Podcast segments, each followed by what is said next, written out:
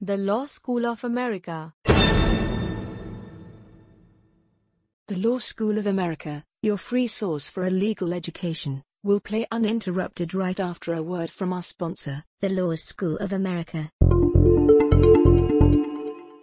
Consideration is a concept of English common law and is a necessity for simple contracts but not for special contracts, contracts by deed.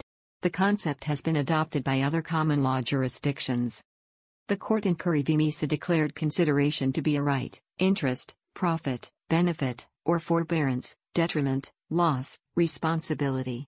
Thus, consideration is a promise of something of value given by a promisor in exchange for something of value given by a promise, and typically the thing of value is goods, money, or an act. Forbearance to act, such as an adult promising to refrain from smoking, is enforceable only if one is thereby surrendering a legal right. Consideration may be thought of as the concept of value offered and accepted by people or organizations entering into contracts. Anything of value promised by one party to the other when making a contract can be treated as consideration. For example, if A signs a contract to buy a car from B for $5,000, A's consideration is the $5,000, and B's consideration is the car. Additionally, if A signs a contract with B such that A will paint B's house for $500, A's consideration is the service of painting B's house, and B's consideration is $500 paid to A. Further, if A signs a contract with B such that A will not repaint his own house in any other color than white, and B will pay A $500 per year to keep this deal up, there is also a consideration. Although A did not promise to affirmatively do anything, A did promise not to do something that he was allowed to do and so A did pass consideration. A's consideration to B is the forbearance in painting his own house in a color other than white, and B's consideration to A is $500 per year. Conversely, if A signs a contract to buy a car from B for $0, B's consideration is still the car, but A is giving no consideration, and so there is no valid contract.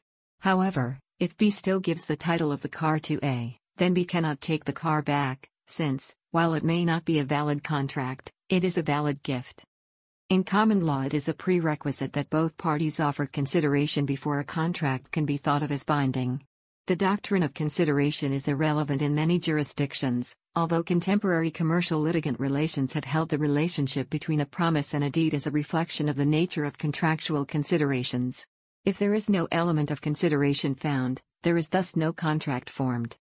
However, even if a court decides there is no contract, there might be a possible recovery under the doctrines of quantum meruit, sometimes referred to as a quasi-contract, or promissory estoppel. Legal rules regarding consideration. There are a number of common issues as to whether consideration exists in a contract. 1. Part payment is not good consideration. 2. Consideration must move from the promise but need not flow to the promisor. 3. Consideration must be sufficient but need not be adequate. 4. Consideration cannot be illusory. 5. Consideration must not be past. Past consideration is not good consideration. 6. Moral consideration is not sufficient, except for contracts by deed, where love and affection is often cited as the consideration. 7. Performance of existing duties is not good consideration. History and comparative law. Systems based on Roman law, including Germany and Scotland, do not require consideration, and some commentators consider it unnecessary and have suggested that the doctrine of consideration should be abandoned, and estoppel used to replace it as a basis for contracts. However, legislation, rather than judicial development, has been touted as the only way to remove this entrenched common law doctrine. Lord Justice Denning famously stated that the doctrine of consideration is too firmly fixed to be overthrown by a side wind. The reason that both exist in common law jurisdictions is thought by leading scholars to be the result of the combining by 19th century judges of two distinct threads. First, the consideration requirement was at the heart of the action of assumpsit, which had grown up in medieval times and remained the normal action for breach of a simple contract in England and Wales until 1884 when the old forms of action were abolished. Secondly, the notion of agreement between two or more parties as being the essential legal and moral foundation of contract in all legal systems, was promoted by the 18th century French writer Pothier in his Traité des Obligations, much read, especially after translation into English in 1805, by English judges and jurists. The latter chimed well with the fashionable will theories of the time, especially John Stuart Mill's influential ideas on free will, and got grafted onto the traditional common law requirement for consideration to ground an action in assumpsit.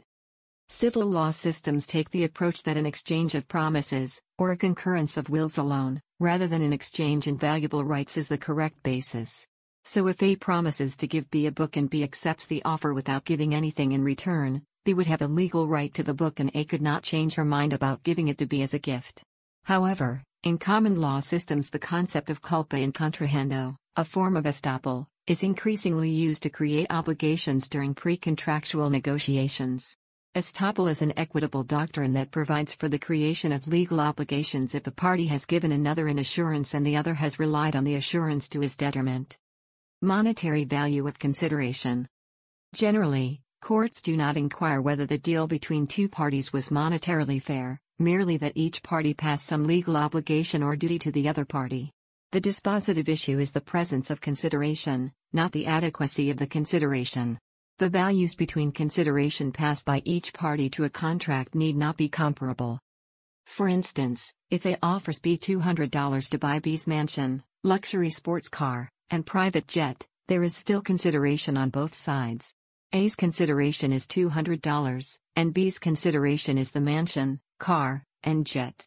Courts in the United States generally leave parties to their own contracts and do not intervene. The Old English rule of consideration question whether a party gave the value of a peppercorn to the other party. As a result, contracts in the United States have sometimes had one party pass nominal amounts of consideration, typically citing $1. Thus, licensing contracts that do not involve any money at all often cite as consideration, for the sum of $1 and other good and valuable consideration. However, some courts in the United States may take issue with nominal consideration, or consideration with virtually no value. Some courts have since thought this was a sham. Since contract disputes are typically resolved in state court, some state courts have found that merely providing $1 to another is not a sufficiently legal duty, and therefore no legal consideration passes in these kinds of deals, and consequently, no contract is formed. However, this is a minority position. Pre existing legal duties. A party that already has a legal duty to provide money, an object, a service, or a forbearance, does not provide consideration when promising merely to uphold that duty.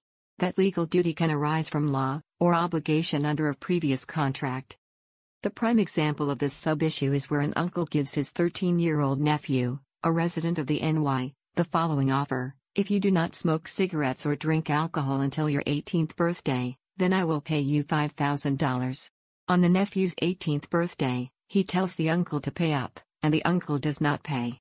In the subsequent lawsuit, the uncle wins, because the nephew, by U.S. criminal law, already had a duty to refrain from smoking cigarettes while under 18 or drink alcohol while under age 21. The same applies if the consideration is a performance for which the parties had previously contracted. For example, agrees to paint B's house for $500, but halfway through the job A tells B that he will not finish unless B increases the payment to $750. If B agrees, and A then finishes the job, B still only needs to pay A the $500 originally agreed to, because A was already contractually obligated to paint the house for that amount. An exception to this rule holds for settlements, such as an accord and satisfaction. If a creditor has a credit against a debtor for $10,000 and offers to settle it for $5,000, it is still binding, if accepted, even though the debtor had a legal duty to repay the entire $10,000. Pre existing duties relating to at will employment depend largely on state law. Generally, at will employment allows the employer to terminate the employee for good or even no reason, and allows the employee to resign for any reason. There are no duties of continued employment in the future. Therefore, when an employee demands a raise, there is no issue with consideration because the employee has no legal duty to continue working. Similarly, when an employer demands a pay cut, there is also no contractual issue with consideration, because the employer has no legal duty to continue employing the worker. However, certain states require additional consideration other than the prospect of continued employment, to enforce terms demanded later by the employer, in particular, Non competition clauses. The Law School of America is a free legal education service, supported by our sponsors. The Law School of America. This has been a Creative Commons licensed podcast. The content used in the podcast is licensed by the Wikimedia Foundation Incorporated under a Creative Commons Attribution, Share Alike license. The text has been modified for audio. The content of these podcasts is for informational purposes only and do not constitute professional advice. These podcasts are not associated with the Wikimedia Foundation in any context. The Law School of America